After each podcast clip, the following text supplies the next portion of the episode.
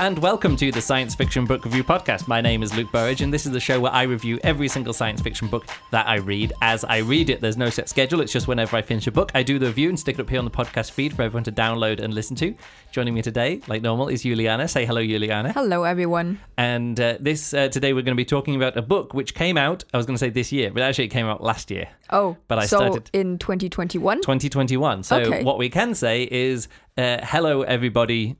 Happy New Year. Happy New Year. On the last episode, we were talking about uh, another book, and we recorded it on New Year's Eve. Yes, we did. Which was good fun. Uh, we were talking about All Judgment Fled by James White, and I was wanting to credit the person who actually re- remembered which book or worked out what book it was and show True, it to me. It was someone on Twitter.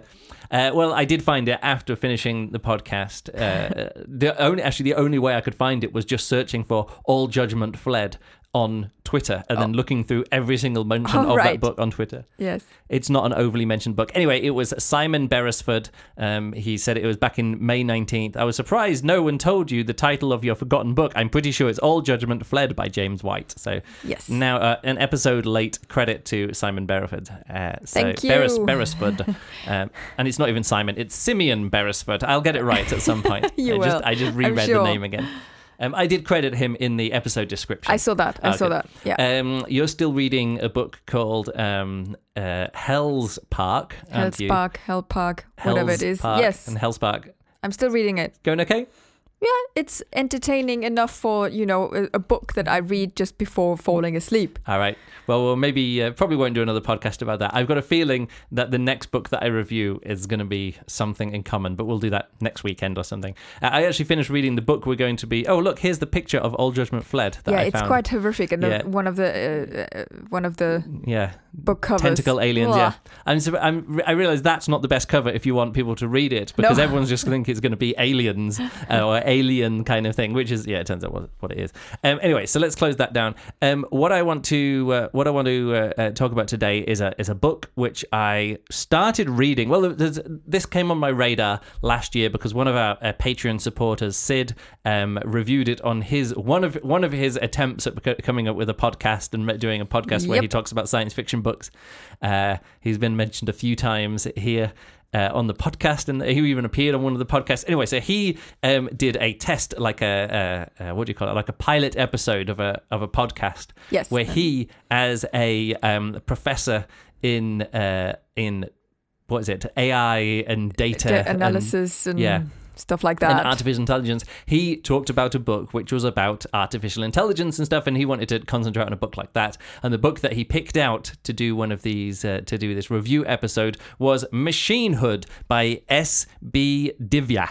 Um, it's a novel that came out. Let me just look at it here. Yeah, published March second, twenty twenty one. Okay. Yeah. Yeah. Um, the other reason I picked it out now at the end of the year because uh, Goodreads was pestering me uh, to vote in the Goodreads Choice um, Award. So let me just quickly look over here. So Did Good- you? No, I didn't. Um, because the Goodreads Choice Award winners were uh, decided by voting open to all members of Goodreads. The Goodreads Choice Award are the only major award uh, chosen by readers. There's 20 different categories, and the winners were uh, Daughters of the Deep, Rule of Wolves, uh, which I guess won the. Uh, I, I don't know. There's, these are actually all all the winners. Let me go down here. So the book that won the best science fiction book was Project Hail Mary. I Right. think a book that we on the Science Fiction Book Review podcast give gave one stars. It was I know it was definitely mentioned. I think uh, well, I think it was mentioned in the worst books that I'd read in 2021 when, Right. we, when we're well, doing just that at click on it and you will see what what our what your rating was. No, No? I'm saying that like um, last week. Uh, oh, actually, let me let me go here. We actually mentioned it. Um, oh no, the the books that that were in our bottom three books were. Uh, in the Quick, Grand Theft, Grand Theft Astro, The Last Astronaut, and Phoenix Extravagance. So it, I think it just scraped out. It was just just on the outside of the three or four worst books that I read. Anyway, that's that's the kind of book that um, uh, the is good enough to win. which on, uh, is really interesting because it's it's um, thinking back of that book.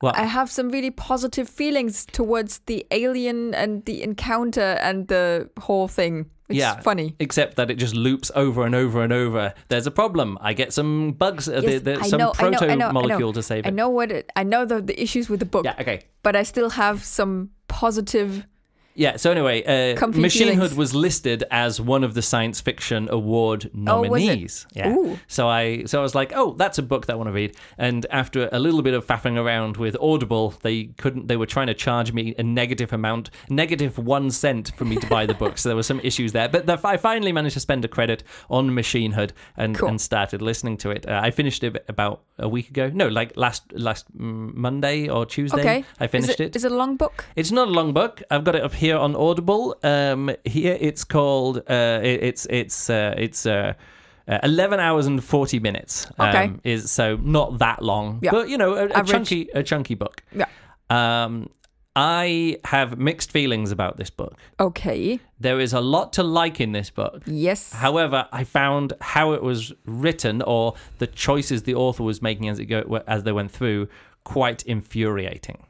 Oops. And so I, I want to go through some of these points, but first of all, um, this is a first novel by somebody, and as I was reading it through, I think I actually mentioned this to you at some point. I was like, "This is somebody's first novel."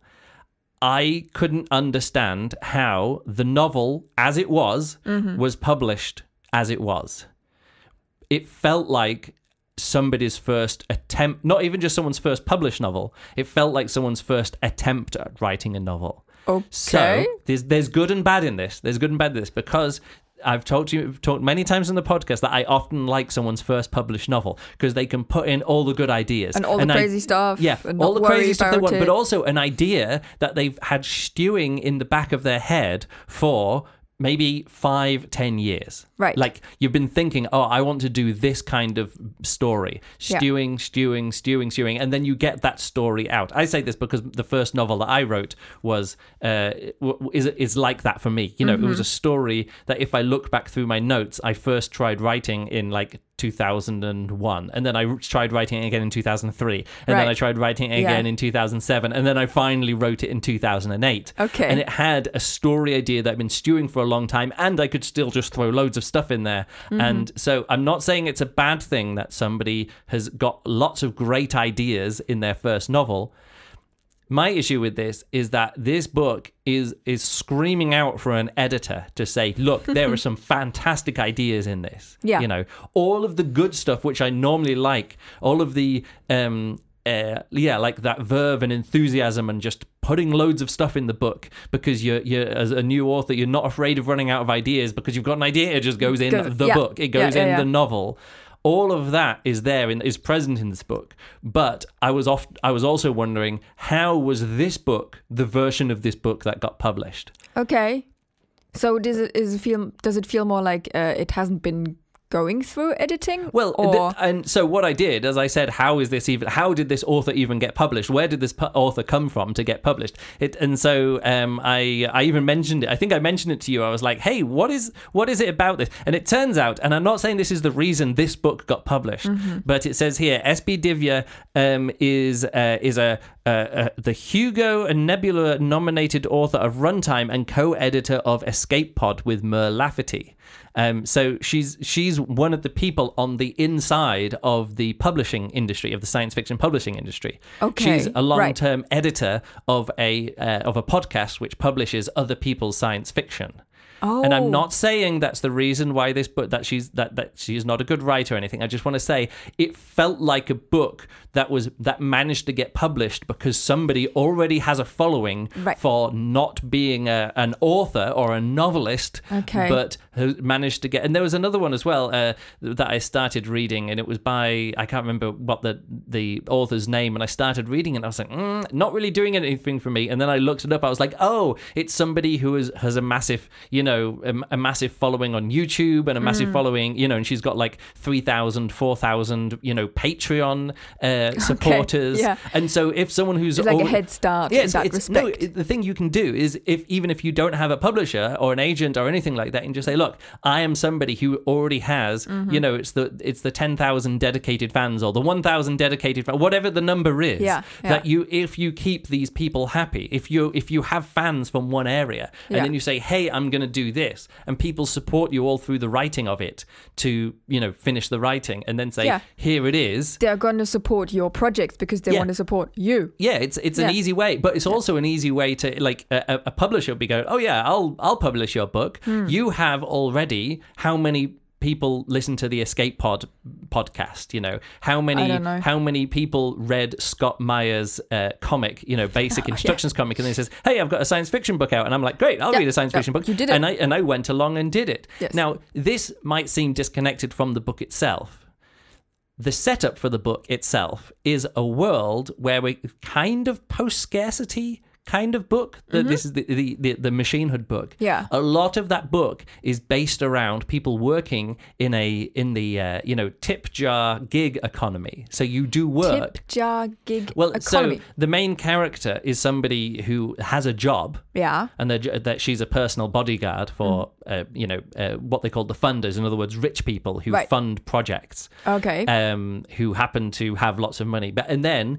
what people? But there's always these mini drones that are flying around. Every these micro drones, which are about the size of insects, just swarms of them flying around everybody all the time. okay. And so she is also like a live streamer kind of person. Mm. She like people set their some of packet of drones to follow her so they Oh, can I see. constantly see her. Yeah. And because she's a bodyguard, if something happens to her, Mm. it happens in public. But then if they like how she responds to it, like she Mm. does a cool move or some good style or does something. This is her name is Velga.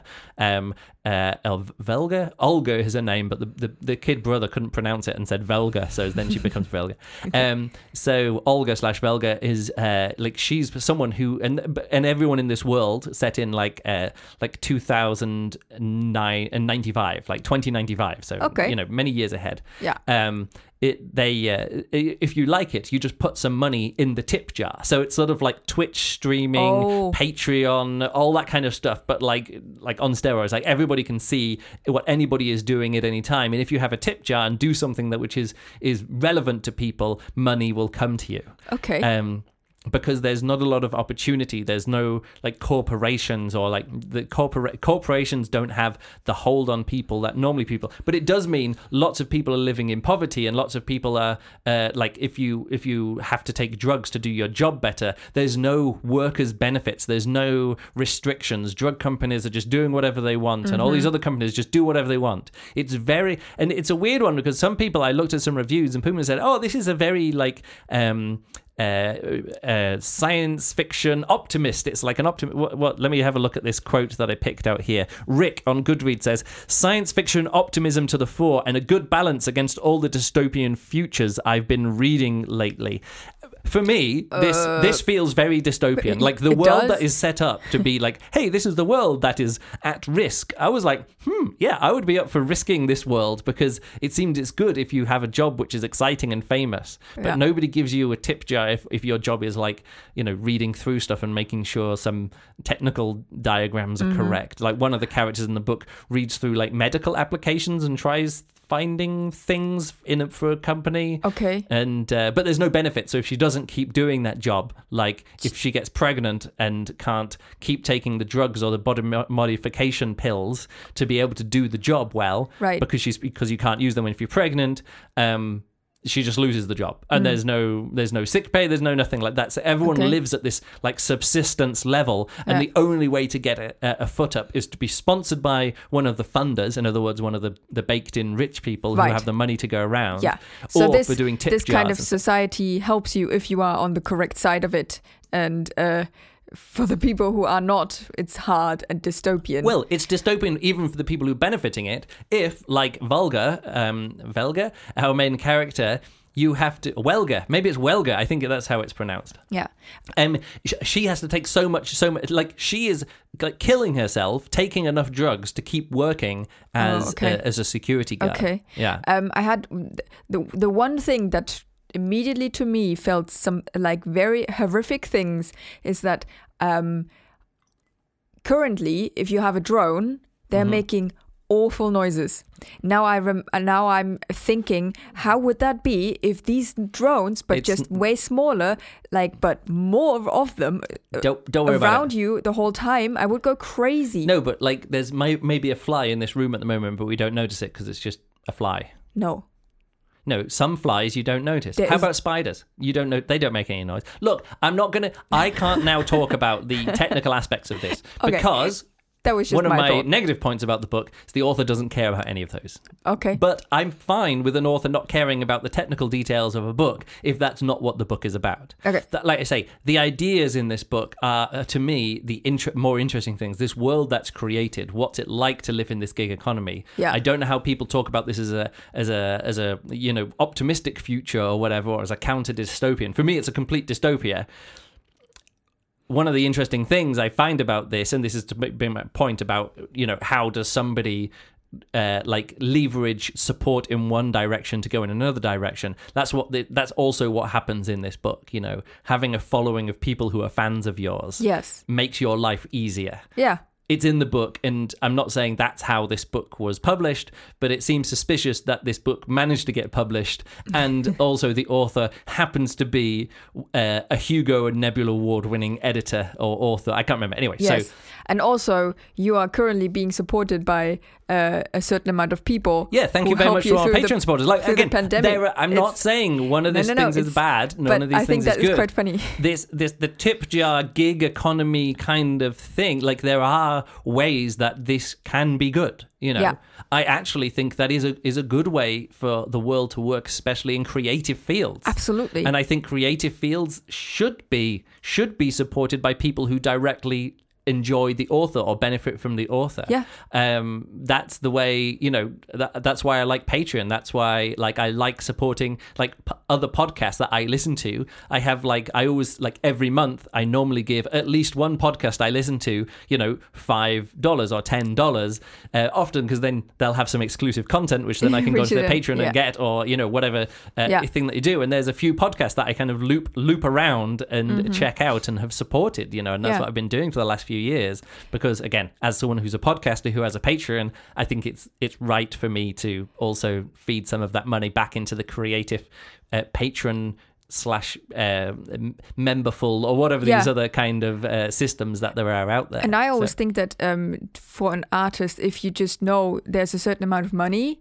um, and you don't need to worry about Hmm. Yeah. that, you can be more creative. Yeah, it's like it's like uh, getting the MacArthur Genius Grant. You're Yeah. like, oh great, so I've just been I'm given half a million dollars. I just happened to watch a video, my, one of my own video essays back, which is about the uh, the uh, Moschen uh, the Moschen Moschen, triangle. triangle. and the Kennedy cone and stuff. Because somebody just now posted on a three year old video essay. Of Oh, mine. did they? Yeah, That's funny. and, and I was talking about before, like, oh yeah, yeah, like you can come up with an invention, and the MacArthur grant literally says, um, you without having to worry about financial return, Yeah. you can create something for the good of society and humanity. Mm-hmm. And of course, I bring that up in the video and say that the MacArthur grant is half a million dollars. And I think it was Jay Gilligan was replying, um, "Oh yeah, but uh, Michael Moschen didn't get half a million dollars because back then he only got two hundred and thirty-five thousand dollars." And as if that's a refutation of the like me me saying yes. And so the thing that he created Yeah. he doesn't need more money for the thing that he's created or more financial return for that because he's creating something for the benefit of the humanity and society, Yeah.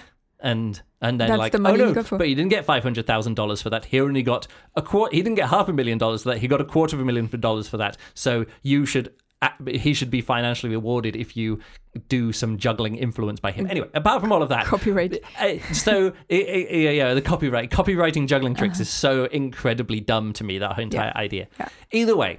I, again, it's. I'm not saying that people, the gig economy. Well, I keep saying the gig economy. The gig economy meaning um, no long-term benefits from anyone, no nothing. You know, like uh, uh, not having work security and all those other kind of things. I think is is bad and is toxic, but could work if there's universal basic income. Yes. And if there is universal ba- basic income, I think that people who do artistic work should should be should have to find their own audience for uh, for extra funding, or should Yeah. should be able to rely on those things. But anyway, either way, There are ways to make this actually uh, a, a positive thing. yeah. But what I want to say like is this that. about this book, though. Yeah. About this book is that it is positing some of these things, and sometimes I'm thinking it's positing the positing positing these things as a positive, Right. And then other times it's presenting them, and then I'm like, no, but now we are in a hellish dystopia. Okay. Um, and that kind of happens throughout a lot of the book. And I was never sure if it was an author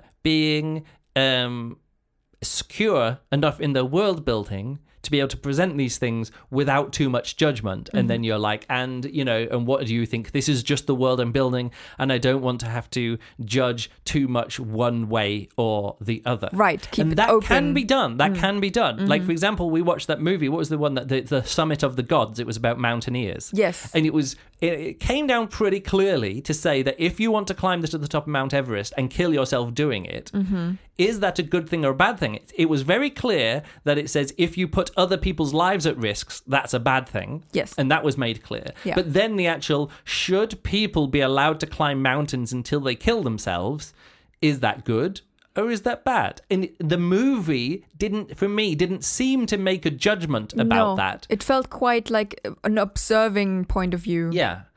However, I think that's the in that case it was a sign of a movie which knew what it was ba- about based on a comic book series which also knew that that was what it was examining. Yes. In the case of Machine Hood, it felt like there's sometimes swinging from is this a good thing, is this a bad thing? Oh, I'm not. We're not even going to comment on if this is good or bad. It felt to me like immature writing that she just wanted to put something in the book and had an idea and wanted to talk about it, but there there wasn't. It was like the lack of judgment felt immature rather than in control Okay. Which is a, a it's again that's my reading of it and it's a very subtle reading of it but that's how it felt like Okay. it felt some of the things in the book and how they were presented fa- felt unexamined Right. It- do you but have they a, made me think about it which was the good part you know Okay, but do you have like a, a little bit more of a concrete uh, example of what that meant? let me have a look through uh through this uh my notes do i have something in my notes which is an example of that um okay so um when I don't know. It's just one of those things that, like, um, in a book, somebody can, like, there's this thing. I don't know. A book which I um, uh, one of the one of the the classic uh, science fiction book review podcast books, which was Hominids, Right. uh, the, the um, big by, uh, book. by whoever wrote Hominids. yes. Who, who was it? I don't know. I know, but I do know he's Canadian. Um, Okay. whoever the Canadian author who's right hominids, right at the start, one of the there's a there's a um a char- oh it might have been hominids. No, I think it wasn't hominids. It was um the one about God or something, calculating God. Same guy. Um, he wrote calculate, and at the start, the main character ha- does a, a char- he does a judgment of somebody else's character Right. and someone says something it, you know it was something about either a noble gas or maybe there was another one. Oh, i remember it was um someone used the word irregardless uh and the judgment of the person who said th- like who reacted to the word irregardless uh irregardless apparently not being an english word it's either regardless Yeah, I or just I couldn't irrelevant pinpoint no that. what's the other word it's um Regardless. yeah regardless or irre, irre, ir- uh, something irre- irrelevantly no i don't know uh, either way but th- that the that the author put into the mouth of the the main character to be so sneeringly snobbishly grammar nazi. And it literally says in the book and because they use the word irregardless i don't respect their intelligence or their judgment in any way at all. Okay. and i was like fuck you you know. And you're like ah the author thinks they're putting something in the book which is interesting and good or whatever like about the character that makes us identify with them but it actually distances me from liking the character or wanting them to succeed. Like when a character does that i actively want them to fail in life and i want bad things to happen to them Okay. because that's how i would react and i say that as someone who is like overly hypercritical about everything and people Oh, probably yes. listen to me and go wow how can you be so critical Yeah. I'm not being critical of people's sp- speech or mannerisms. I'm being critical of their published work Mm. uh, as someone who, you know, wants to give someone five stars. In this book, Welga, our main character, is driving along and some people happen to inconvenience her in some way. Mm-hmm. And she says, "Oh, maybe I should just run them over and kill them." Yeah, maybe not or something like that. And I my eyebrows just Uh, like like what? yours just did, just jumped off the top of my head. I'm like, "Whoa, like wh- who what what is the purpose of this line in this book? Mm. Is it meant to me meant to make me like the main character? Is it more like, oh, don't we all feel this way when we're driving? That if someone slightly aggravates us, we want to kill them with the weapon that is our car. No. And I'm like, no, that isn't me. I am to a fault to Oh, yes. Juliana's constant Yes, annoyance when I'm driving and she He's like isn't. the opposite. I'm like the I am the most defensive, s- slowest. Let everyone go ahead of me. If something happens, slow down as much as possible. Take the widest thing. If someone's revving, I will literally slow the car down, pull over, let the crazy person drive ahead of me until I can't see them anymore, and then I'll rejoin the road to be as far away from any aggro. That's the person that I am. And I'm like triggered by people who joke about killing people in their cars. And in this book, and again, this was just this wasn't meant to be the main point, but it felt unexamined. Like if you're writing a book and it's not your first novel or it's not your first attempt at doing long form uh, long form fiction about someone, everything that they say, everything that your point of view character says, Yes. reflects on that character Yes. and you need to know what kind of character they are. In the future, in a world which is like post violence, like the whole point of the, that her being a bodyguard is that it's not actually violence because the people attacking them, it's all for, it's all a political show. It's mm. all about getting tips. So if you're a protester and you attack one of the one of the founders or one of the funders, Right. people see that Yeah. and then you, the the people defending will get tips but also the people who back the people who are attacking Right. get, give them tips and to try and raise their level you know it's it's, all almost like a game it's thing. a game it's gamesmanship it's a battle of PR Okay. and interest and so when the, the it kicks off where that's happening but then once someone actually does get killed and you're like whoa whoa whoa we're not meant to be killed. And one of the like one of the bodyguards is like well I've never seen anyone get killed before. And of course most bodyguards never see anyone get killed. Yeah. it's like really like random assassinations is you know isn't even common in the com- in the real world. But the book is set up that we're living in like this post-violence state. And mm-hmm. even though Welga our main character used to work for the military intelligence it was it was I know it felt like the world had moved on but then at the first sign of stress we all fall back to tr- wanting to kill each other in cars Okay.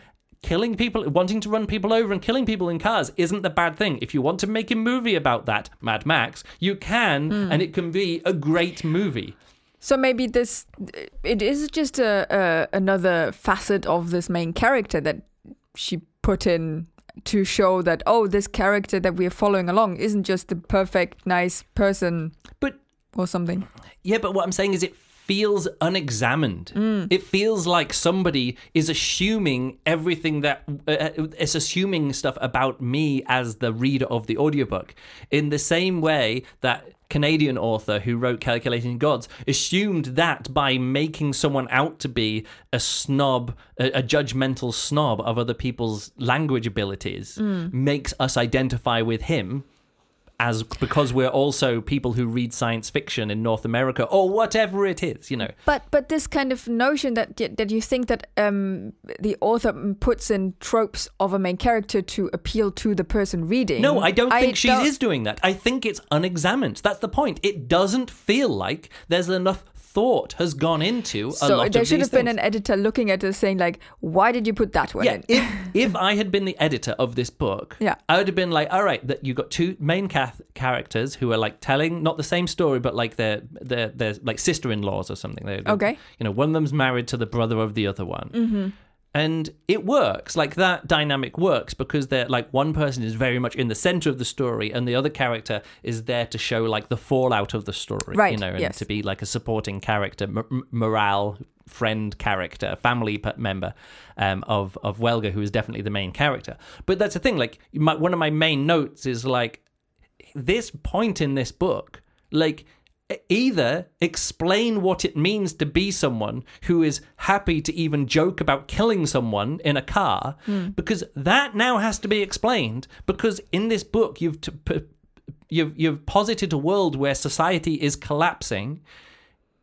The the using the car as a weapon to kill people who are mildly in like to joke about killing people who are mildly uh, you know inconveniencing you at the point that is either a comment about the world that you've created right now, or it's a leftover thing that, hey, don't we all sometimes feel like hitting someone in our car? Right. Which is it? Yes. because oh, it's not it's, not, not- doing a good enough job commenting about the new world that you've just created now from the start of the book to now this could be a moment which it, it doesn't do that and that's the thing is that so many points in this book feel like it's an opportunity for the author to be making a comment on it Right. but It's actually, just left. but actually it's just leftover assumptions of the book being written in 2021 Okay. you know Interesting. So again, there might there's probably better examples, but that was just one note that I have here. But like I say, it's uh, so much of this things comes up in the service of the themes which I think are really good. So I want to give a trigger warning here, but only because the trigger warning is mentioned in lots of uh, of the other Goodreads reviews that I mentioned here. Okay. and that is trigger warning abortion. Some people are saying trigger warning drug use, drug addiction, and abortion. Okay. Um, so I'm going to now, I'm trigger warning people that I'm going to talk about trigger war- uh, warnings about abortion okay. because the way this is addressed in this book, um, how do you even approach this? The, the, the question of control of body autonom- autonomy Yeah. in this book Yeah. is brought up, I think, fantastically Okay. and then is kind of it, but then it makes me think someone had like if this felt like the core of the book to me is that Nithya our main character Oh, not Vol- oh Volga. I would- there's two viewpoint characters Yes. so let's say Nithya the the second main one, character the yeah. sister um has a husband and there's a, a one in a one in a hundred chance or one in a thousand chance that they that if they have sex there's there's going to be a pregnancy anyway it happens to them yes. she's pregnant and Okay. is like I, I need an abortion. I want an abortion. If I need an abortion to keep my current job, I need an oh, abortion. right. Okay. Because I said before, you live in a world where you've got to keep taking these body modification drugs. Oh, I see. Keeps your brain Yes. ticking over Right. much quicker. If you get pregnant, You, can't do that, and you'd you lose the job. Have a lo- you can't you can't do that and have a lot of job. And in this in this case, uh, thinking about this is not a dystopia. At that point, the, at the the latest that you should know, Yeah. because having to have an abortion because to keep your job to keep like No, no, but th- this is the thing. This is the thing that I found most fascinating about this book. Is then the book goes on to talk way more about body autonomy in ways which aren't related to abortion. right. later on there's this group called machine hood and they are and there's also people who are called i can't remember the exact term but it's sort of like voluntary modif- body modification people Okay. they're people who instead of taking drugs to boost their Ah. intelligence and to boost their physical abilities Yeah. they actually get body, body modifications in them to be able to uh, work at a higher level Right. and later on, there's people who have like loads of stuff replaced in their body Mm-hmm. that they become part machine, and they also have artificial intelligences like super Siri kind of things. In fact, there's there's some of them called se- sentient artificial intelligences, and that's SAIs, not AIs, but SAIs. SAIs. Another way called SAIs. And there's others which are sub-sentient um, artificial intelligence. Anyway, if you get them implanted in you, Right. you and you decide to do that is that should that be allowed and it's that's also about body autonomy Right. also all of the workers rights kind of thing like we are saying like if you say to a to a woman Mm-hmm. like you're not allowed an abortion we are going to now load this thing onto you for the next nine months slash 20 years whatever it, whatever it takes now Mm-hmm. to go all the way through to, to to carry a baby to term even though it's only been five weeks or something she's sort of like oh i missed my period last week Mm-hmm. let's do this oh it's a five week you know it's a five week uh, um, Pregnancy. pregnancy Yeah, yeah, yeah. you know sort of like sub zygote actually i don't don't at me don't email me whatever the terms are at that Yeah. point you know certainly first it's a, trimester It's a thing of so- cell.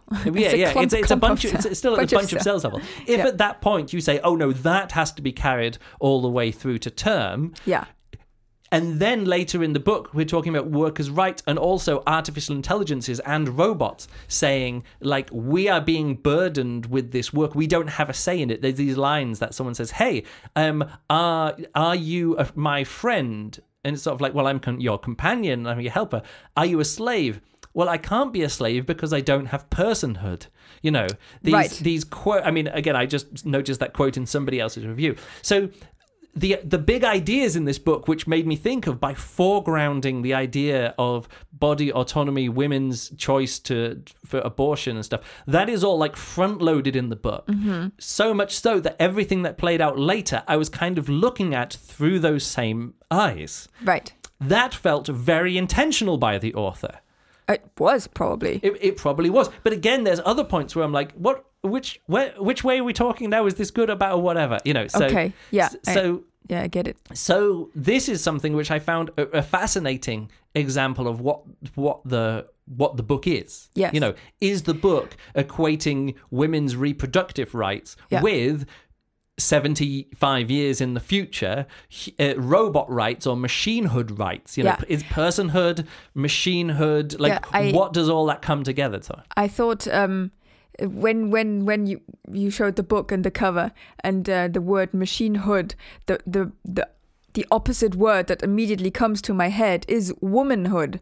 It's not so much um, personhood, is woman w- being a woman, womanhood, and and so I thought that was quite interesting. This twist on words. In this now, Luke is looking at the the cover of the book. Yeah, no, no, that's right there. And yeah, like, but like personhood, personhood, womanhood, like whatever you want to then say where the word machinehood comes from. Weirdly enough, unfortunately, the machinehood becomes like a political group. Like in in the book, it's revealed that the machinehood are a political group, and I was like, ah, I like the name of this. I like the name of this book better when it was, as you said, it was reflecting like womanhood, personhood, machinehood, more as a more universal kind of thing about Yeah. body autonomy and non-slavery and the creation of a subspecies and Yeah. then how much is that subspecies how much can that subspecies be continuously controlled by the thing that created it Yes. you know Yeah. um however i do have an issue with trigger warnings in this case Okay. mainly because I was personally I wasn't triggered in the book at all Mm-hmm. by the by the mention of abortion. Yes. What I was triggered by was the assumption that other people reading this book, the the people on Goodreads who said trigger warning abortion, I am triggered by the fact that they wanted to put a trigger warning for abortion in this and not by the Catholic Christian husband who assumes that he has rights of control over the his his, His wife. wife's body Okay. and reproductive. She says, "Oh, I'm pregnant." He says, "Great, it's great. Our our daughter is gonna get a little um gonna get a brother or whatever it was like." And she was like, mm, "I'm not sure." He leaves. He's like, "Oh, well, fuck it, I'm out of here." Oh. he she then needs to get permission because he's from like Arizona or something, Okay. and. And she's not from Arizona, but the current rules in the world, in the book, that are mm. set up in the mm-hmm. book, is that you have to have t- both m- mother and father both sign a thing to both say that you're willing to, it's okay for this baby to be aborted. right. And he won't give permission. There's no way, she knows that he won't give permission for her oh. to get an abortion. So she doesn't have to spend nine months pregnant and then have more things. And so she, like, he, the control, like this kind of the male control over the woman in this case, the husband Yeah. being assumed to have an equal say in what the woman wants to do, Yeah. that was triggering from me. Yeah. Like that religious, you know, power dynamic. Yeah. That's the thing that was triggering me in Yeah. this book. Okay. And I was and and I can't believe people uh, say trigger warning abortion. And I'm like whoa whoa whoa whoa. Trigger warning assuming the fact like having a character just assume as the husband that him uh, being a Catholic has any say or right over what the woman wants. Especially because they were practicing birth control and they were both agreeing to practice birth control and the birth control went wrong. Right. you know? Like so, so there's no thing like that birth control went wrong so you whatever like again and i'm someone who I really don't like abortion, if you know what I mean. Like it's it's really difficult for me to even think about abortion because I do think it's wrong, like wrong, like in a in a square scare quotes here. Hmm. Like I've got strong feelings about it, but I have even stronger feelings that it's not up to me. you know, Yeah. that it's never up to anyone except the woman who's pregnant. Yeah. And anyway, so that's the thing. And also, no trigger warnings about saying, hey, I'm driving a car, so let's joke about killing people because they're, you know, there there's a slight uh, thing, you know. There's, a, the, there's slightly these people are slightly inconveniencing me. Let's joke about killing them. I'm like, well, Yeah. where's the trigger warning for that? Like, where's the trigger warning for all of the other stuff in this book? But in this case, the abortion trigger warning for me is annoying because that's what the book is about. Like, I don't get trigger warnings for, for reading about, uh, you know, or for watching Mad Max and being, oh yeah, someone got run over by a car. You Yeah. know, there's no trigger warning over that. I think It's a weird one for me. I always think that visual things Mm. are more required to have trigger warnings in front of them Yeah. Seeing something is a different thing than Yeah. reading about something where you have a sort of you, you you are a step away from it you're reading something you're reading Yeah. words and in fiction and in books and in science fiction and in in any kind of not even not only fiction books and in, in actually like in all books Yeah. books are about going to the edge of Yeah. things d- making like say, ping- this is what I thought was good about the book. And if you say trigger warning abortion, you're like trigger warning everything in the book Mm. because everything in the book is about like slavery, religious control, Yeah. body autonomy. Like, like if if you're trigger warning that there's a b- abortion at the start of this book, also trigger warn do trigger warnings for the other side of the abortion issue, like massive amounts of control over women's bodies by their husbands. Yeah. So much so that the husband just leaves, just walks out on the on the on the other main character. But that's like okay if he then leaves and, and she then has No, she has she to. still has she has then to, to, get a- the baby. No, she has. No, she doesn't do that. Yeah, of course not. But like No, he never gives permission. Okay, He they never get it. No, but they live in a world where people have drug dispensers on their counters, and the sister just comes in, programs it for her. So I was like, yeah, just take these pills, and she does. And Yeah. then she says to her uh, husband, "Oh yeah, I had a miscarriage," and he's like, hmm. uh huh. Well, you can't tell the difference Yeah. No, of course you can't tell the difference. But either doesn't like either way. I don't want this podcast to be about this issue, but the book is about this issue. Yes. you know what okay. I mean. Yeah. So that's why I'm talking about it here, and it's just annoying that the things that trigger me uh, don't get trigger warnings. Like the things that No. I'm triggered by, literally the opposite side of this same issue, I get triggered by, and there's Yeah. no warnings about that. Anyway, I just want to go through some of the issues because I've talked about what I liked about this book so Yeah. far. I just want to go Oh, through. Okay. What? you already had. We already also talked about issues. No, some of those were just about the, the intentionality. Uh, now the big issues about the book, the things that really really got to me. Oh. Okay. Because again, all of the things I've talked about so far are the themes of the book, the story of the book. It doesn't matter if the intention is there or it's well framed Mm. by the author. SB Divya has put that into the book and gave me a lot to think about, and all of that stuff that she gave me to think about, I really enjoyed. Okay. Here's some of the stuff that I didn't enjoy. Uh, some story and character issues. The plot is obvious plot. Uh, in some cases, they're like, "Hey, what about this thing over here? Here's another thing about hint about this thing over here, hinting about this thing over here." And then, like three chapters later, they go, "Hmm, let's have a look at that thing over there." I'm like, "Yes, you've been hinting at it all the way through. Come on, where was the editor? Make that either like less obvious, whatever." Or more. Um, also, some of the uh, uh, some of the big um, what am I trying to say? The for a book that is so close to like this machinehood idea, everything is happening at like two layers removed from that. The human side of this book is is dealt with really well with Nithya, who you know has this family issues at the start, Right. Whatever, like that. No problem at all. All of that side is really good. Our main character of uh, Welga she is great for exploring these different things because she used to be in the military and then she's a person bodyguard and then Right. the military say hey we need your help again or you're close to this already. Come in. We'll pay your consultant fee. Do this. Mm-hmm. And she is good about that. It felt like i needed to have one more viewpoint character who was way closer to the machine people. Right. and th- those characters are revealed to be part of the book all the way through but the the structure of the book is set up as like, ooh, who are these mysterious people? And I'm like, well, we know who they are. Who are these mysterious people? It's like obvious it's these people over here. What's this mysterious people? Is it this thing here? I'm like, no, it's these people in space. It's obviously these people in space. And I just wanted one of those people in space to have some viewpoint. Uh, like are one also- of, yeah, just Yeah. for us to get. And later on, like in the last three or four chapters of the book, we do get some info dumps from them. We do get their point of view of the story, but it feels way too late by that point. Okay. Or not too late. It just feels like, why didn't we get to this part of the story later? And then it suddenly just skips forward, fast forward as well. Um, so our point of view characters aren't either aren't important enough until they are really important, or close enough to the story until they're really in, into the story. And at some points, it doesn't seem like they care enough. Like the people Okay. who really care about machinehood and AIs, it's slowly revealed to over time that they really care about it.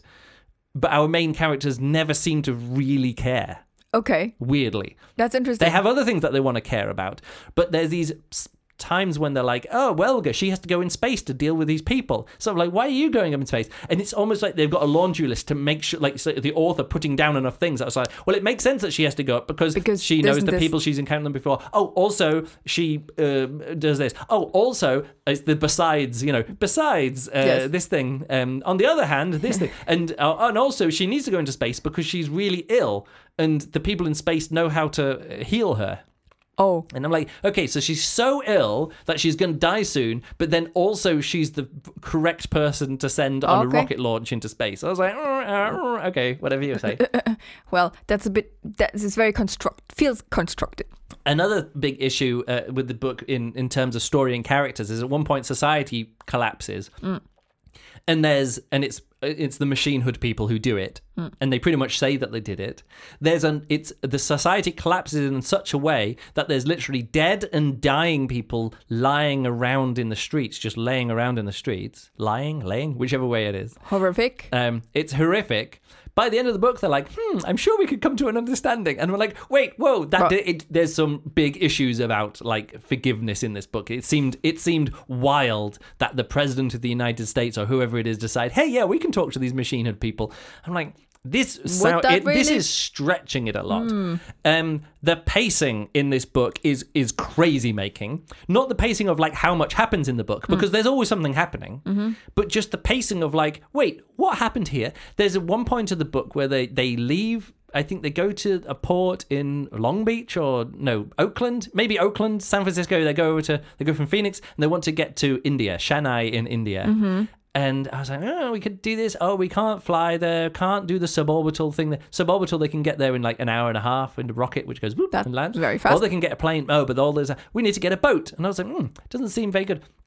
And Boat. a boat, yeah. So, and I was like, wait, isn't the world ending? Isn't everything going crazy like here? Isn't this like society is collapsing and people are in a real big hurry and want to get all of this sorted? Also, you're really ill and you need to get to there to finish off to get well and like you, hmm. how much, how many drugs do you have to get you through this? She's like, oh, and and I suddenly they're in India and meeting up with the sister again. I was like, wait, wait a second, hey, hey, did I miss something there? How did they get did they really take a boat and and I went back and I listened to that section again and it did yes it said um, it took 15 days so you know the, the world is collapsing our main character is an action hero uh, intelligence operator let's go out and get there She kind of disappears in quarantine. Basically. she takes it takes she spends 15 days on a boat Yeah. to get Everything happens in that time.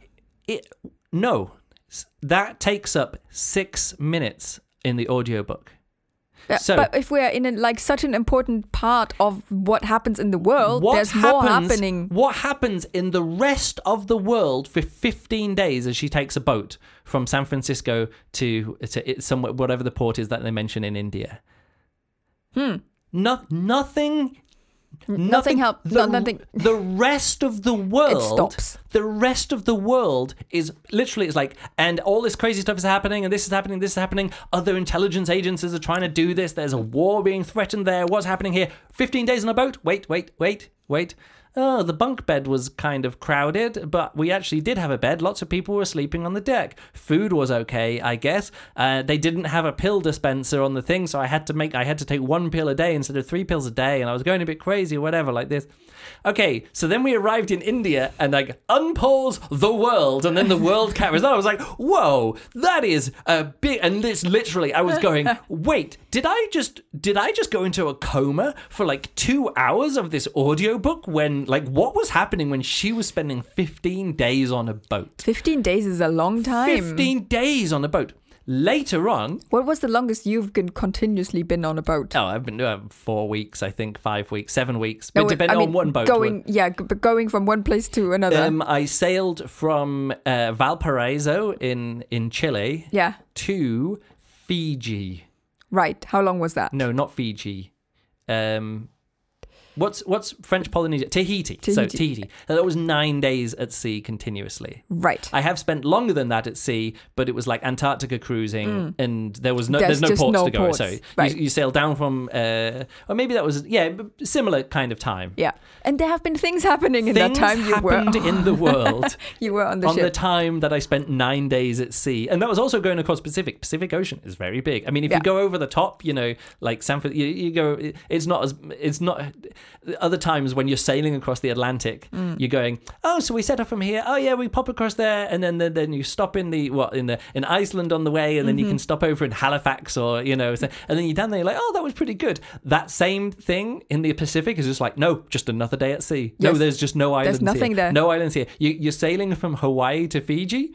Great. There's American Samoa on the way, and fuck all else. It's Yes. like nothing, nothing in the way. Um. Anyway, so then the grand climax of the I'm still talking about the pacing issues here. The grand Yeah. climax of the book. She goes up to the space station. Right. She's there to solve the problems. The world is waiting for her to solve the problems. Um the grand finale climax of the book is she has surgery. So she goes into surgery and then speak, spends uh, a few days recovering and then another surgery. And then she's sort of like, two weeks later, my surgery was really picking up. And I'm like, what the hell has been happening in this? Like, there's literally two points in the book in this world cataclysmic, massive politics. People are wanting to invade other countries. Yeah, at one point she's sort of like, oh, yeah, I want the caliphate of North Africa um, to be invaded. I still want that to be invaded. I was like, wait. And there's another one of those unexamined parts of the book. Yeah. Where is it because she's American that she says, oh, yeah, there was this thing that happened. It, it honestly felt like there's a, another short story written about Welga in when That in a you don't previous know about. that I previously don't know. I should probably look it up uh, to see like is that because it seems like it's a big deal, and then later on she's sort of like, oh yeah, we know it's the people in space who are doing this, mm, but it could be these dastardly people in the caliphate of uh, the, the Islamic caliphate of North Africa. We should really invade them, and all the Americans are like, "Yes, we should invade them." And she's like, "We should still definitely invade them. Let me just pop up to space to make sure it's not these people upstairs." oh, it is these people upstairs. And I was like, "Is the is the invasion going ahead?" I was like, "Oh no, she's in surgery and she's recovering for two weeks. We just don't know. Two weeks. Whatever." Another two weeks. Uh, there's there's mo- like I say, if it was just one two week gap where the world was put on pause, where a main character had to do something for two weeks Yeah. and be disconnected, we know Wow. that these kind of wor- world event things, like big world event things, happen literally in minute, like in the in the speed of minutes or Mm. hours. Mm-hmm. Like hours are important things. these days it happens like this: Djokovic sends out a tweet, "Hey, Yeah. I've got a medical exemption. I'm going down to Australia." Boards he takes off the plane, and then it's like by the time the plane lands, like the politics of the world have changed because one dickhead tennis player isn't Yeah, I mean, enough. we, we literally had that with this woman who who tweeted something, and then Oh, yeah, while she on was plane- on the plane, yeah, like, the plane landed, lost her, her job Yeah, and everything went down. Either way, yeah, like just flying around the world. Nothing with two weeks okay, of so here's here's a, a few last, last bits. So I've got like three last points here. Hmm. Um, so how is she going to solve the problem in the world problem? And she turn it turns out she does it by talking. And that's fine. It doesn't need to be an action sequence. You don't have to go into space and, and shoot Talking people is- or, or have a hand to hand battle. talking is good. hand to hand battle. Um, we don't see the talk. What we do is we get her talking to somebody else and saying, "I'm going to solve this by it, by being diplomatic or by diplomatic channels. I'm going to go down and talk to the American government." As kind of like a as a, a halfway person between halfway between the machine hood and United States intelligence agency who she used to work with. Right. I'm going to represent you both. I'm going to go down there and I'm going to talk and I'm going to solve the problem. She goes down there. The book cuts to two weeks later. We don't get No. yeah. Just just No. skip over. Like she says, I'm going to do it by talking, and I'm like, great, talking is fine. Let's see you save the world by talking. No, we skip to her sister seeing her on the news, going, "Hey, there's my sister. Oh, she's now she's now solved all the world's problems by talking." And I was like, wait. We can't just skip forward three. I think I made a note here. We skip forward three weeks and the problem is solved. You can't just say, "Hey, I'm going to solve this problem by talking. Let's go." Three weeks later, I solved the problem by talking. no, like give me, give me that. If you're gonna, don't leave that part That out. kind of feels You gave like me six minutes of being on a ship for three weeks, two That- weeks going across. that- At least give me six minutes of you solving the world's yes, problem. Yes, but by doing that, the author would have to need to put the work in to then write the talking, and that is hard. Writing Yeah. diplomatic, Yeah. so problem solving, war avoiding talks. If it was difficult. just a book about someone who is an intelligence agency discovering what the problems were, problems were, this book could be shrunk down from a 12-hour audiobook down to an 8-hour audiobook, and they don't have to save the world in the end. They can just observe what's happening Hmm. or whatever. Or what her sister does can be the thing that sets around the change that saves the world. Great, there's lots of ways you could do this, but it felt like I've been presented with all these uh, things, and now let's solve the problems by talking. I've solved the problems by talking. And you're like, oh, if you're going to skip over three weeks, skip over some of the previous three weeks. Oh, no! Um, a few la- last things about the book. Some weird world building errors. Um, at one point, they uh, they say, "Oh, and this they've knocked out all of the communication satellites." Right. Quick question: How many communication satellites would you have to knock out to knock out all of the communication satellites? A lot. A lot. In 2022, what SpaceX has just done another launch Oh launch yeah, of like they'd launch another forty-nine. they're launching 49 satellites at a time. Yes, and they have already launched. I don't know, they used to do like what 100? 50 at a time, 60 at a time. Yeah, sixty. And they and they're onto their like 20th launch of 50 spacecraft. Anyway, whatever's happening, like just SpaceX, just SpaceX, they've only completed 10% of their swarm of satellites hmm. and they've already got what 700 800 I don't, actually to be honest off the top of my head I don't know how many No, SpaceX of course not. But it's it's a lot of satellites, I could do this. No, I'm not even going to and even and even like secret stuff. on top of that, how many other s- s- uh, satellites? Like, okay, the ones, all of the ones in, in geostationary orbit. Say hmm. there's another 800 today, now, Yeah, whatever, yeah. hundreds of those. Yeah. Uh, all of the other sats. Turkey Uh, just launched. Turkey one. just launched one. They're Turksat. You know, all of these things that we see. So just SpaceX have only got a few of their s- communication satellites up there. Hmm. Uh, the latest ones have lasers that they can point at each other and transfer data in space, whatever they're doing. Also, Amazon wants its own network of things as Right. well. So does the was it OneWeb or something? The British company, whatever they're doing, they've also got their you know internet uh, internet in space. And they're all wanting these massive constellations of thousands of satellites each. Hmm. They can only get regulatory approval from the FTC or whatever it is, the FA, whatever it is who does the communications. Mm-hmm. They say, look, you can't just do a half job at this. You have to start. La- we're giving you're giving you a license to do this. You have to start launching thousands of satellites within the next five years. Right. Go. And you know, SpaceX are doing it, and OneWeb, OneWeb is doing it way slower, but they're doing it. Mm-hmm.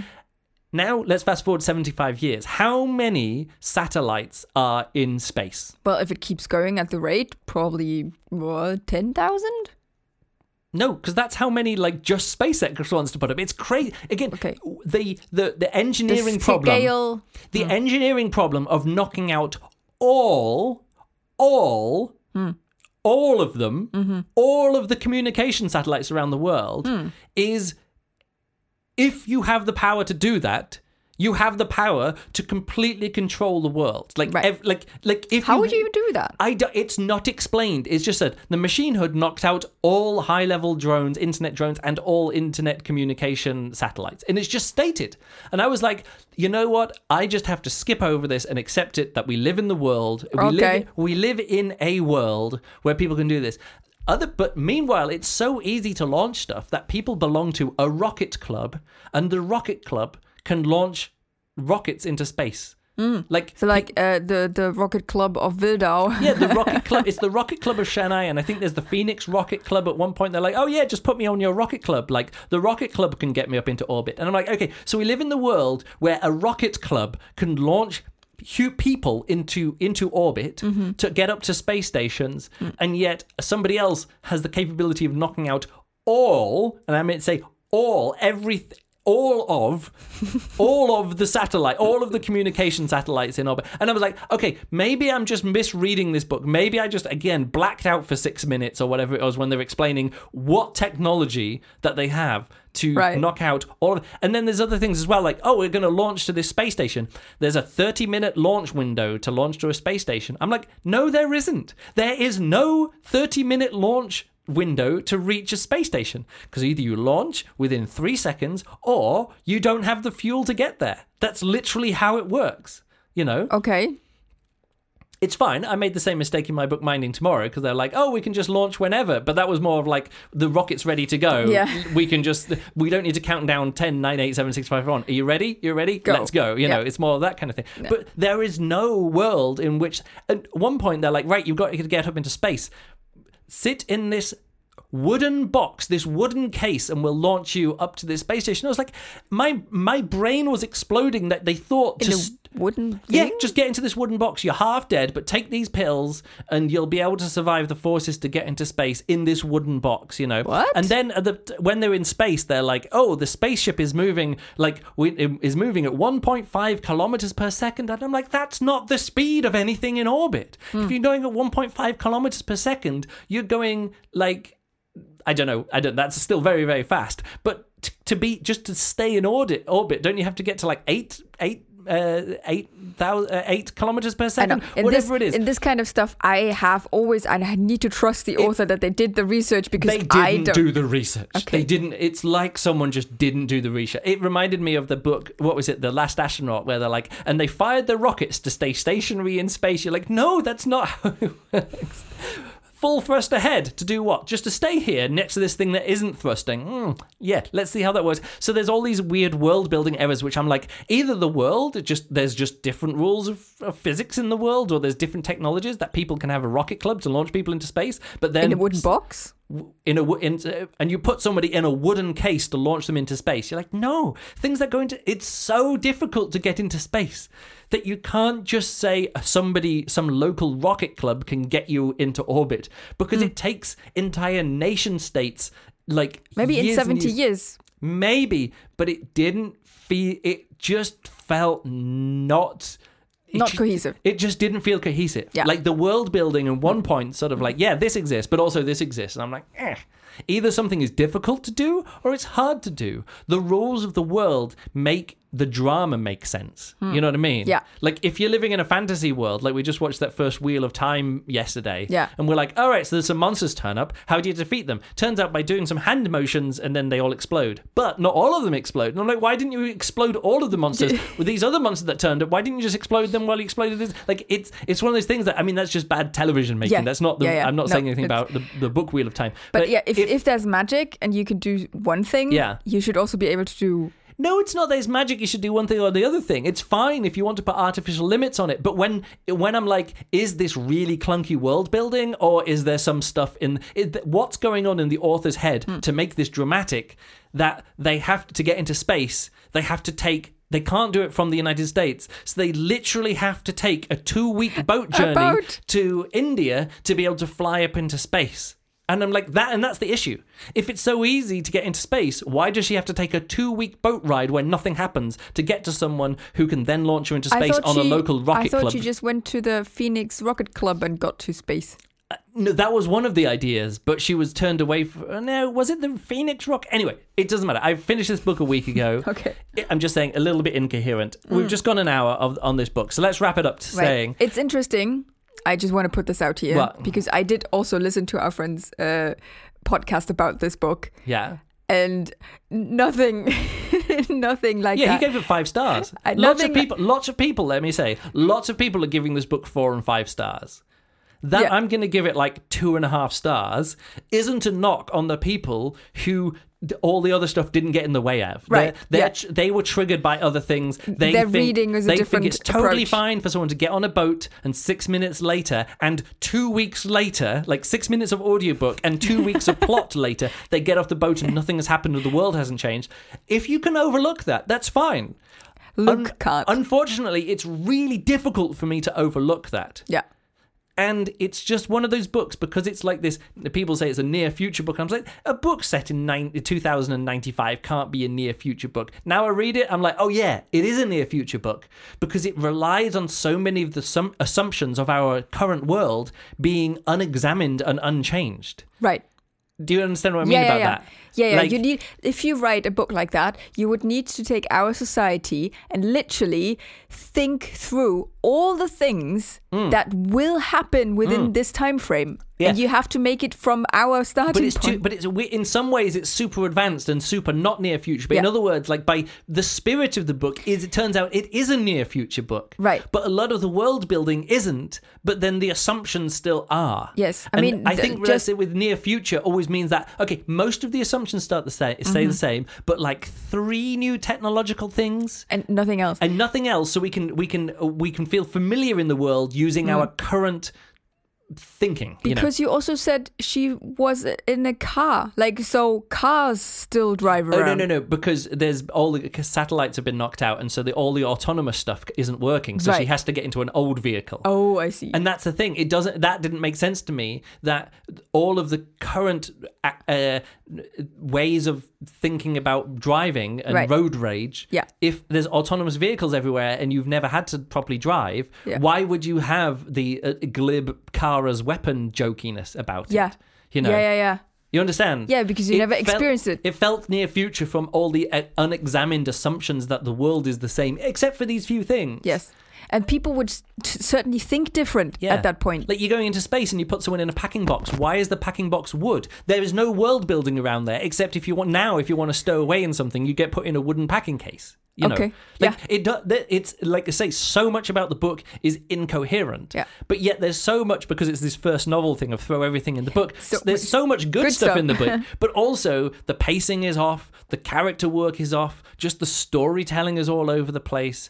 It's it's a, a first novel in all the best ways and a first novel in all the worst ways. Okay. Of course, reading it and then, as I said, thinking about my own about my own writing, like Yeah. my my own first novel, Yeah. where the, all of the attempts at the start were like, wow, there's like a long time span where nothing happens. Yeah. How am I? And it's really important Yeah, you that nothing fill happens. it. No, what I'm saying is, it took me four different aborted attempts at writing the novel before I worked out how to make a book where one of the most important things that happens in the book is a long time span where nothing happens. Yes, but you thought about it, and it's and I came up with a solution. Yes, exactly. And but and also some of the other first novel writing things I also know are in that book, you know. Yeah. Um, but in this book is is a is a is a trickiness. But again, I haven't said everything that I like about this book because there's a lot more in this book that I do like. I certainly haven't said everything that annoyed me about the book, uh, but that because there's a lot more in about me annoying me in the book. But I'm saying it's one of those books where the first the first novelness of it.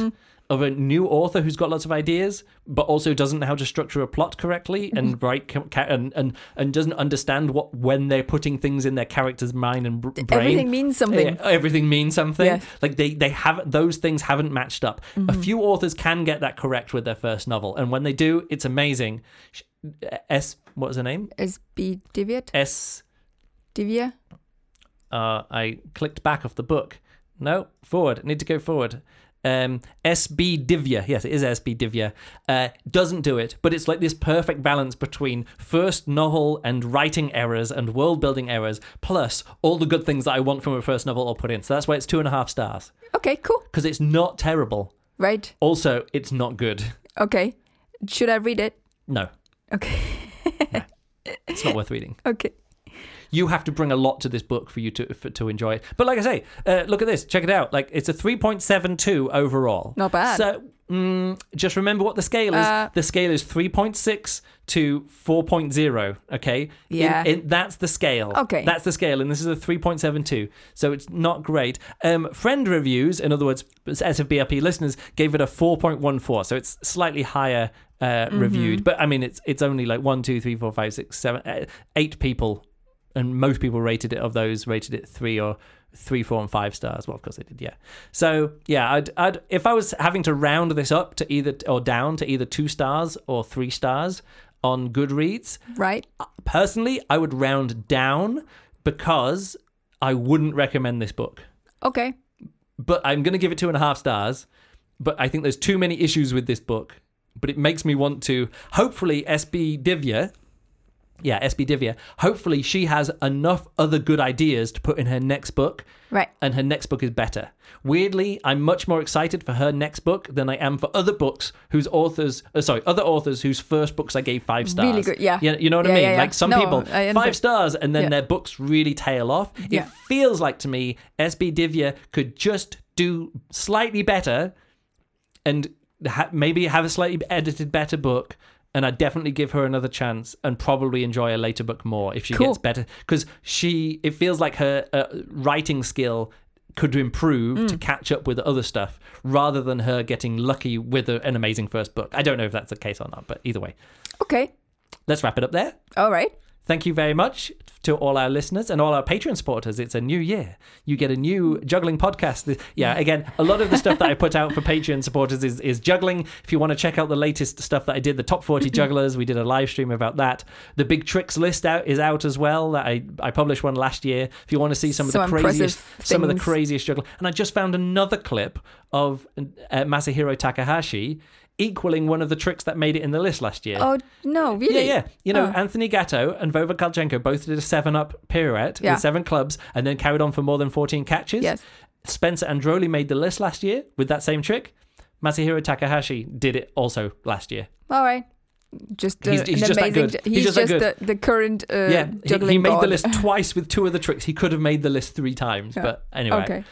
Either way, juggling stuff uh, is always coming out from me. But if you want to even support our science fiction book review podcast, it's really cool actually because, like, um, just with the science fiction book review podcast supporters on patreon.com, yeah, patreon.com forward slash Luke Burrage, it allows us to just be like, hey, should we read this book? Yes, and just Yeah. buy it. And hey, should we watch this movie to be able to review it? Yes, let's do it. Yes. We're gonna do a we're gonna do a podcast about the Matrix. Um, when, once we can watch the new Matrix. Yes. Um, we watched all the other three. Yes, I four. watched. I watched the third movie for the first time. no, we did. We did the, the Matrix trilogy and the Animatrix, the Oh, yeah, yeah, yeah, animated uh, compilation, uh, a short story compilation movie. So we Yes. even I've never seen that one before, but we watched that one. So look out for a Matrix uh, quintilogy um, podcast, which will Matrix come. Universe. Ma- Matrix. We'll we'll do that once the once it's on streaming because it's Right. not streaming yet. We're not with Omicron. We're not going to the cinema. No. Um. Yeah. Anything else you want to say? Um. No. I think I think that's it. That's it. Have a, a very healthy, happy New Year 2022. Yes. Too many twos in it. With two two two two 20, two two two. 22, 22. Um. So that's it from us. Thanks a lot, and we'll catch you next time. Goodbye.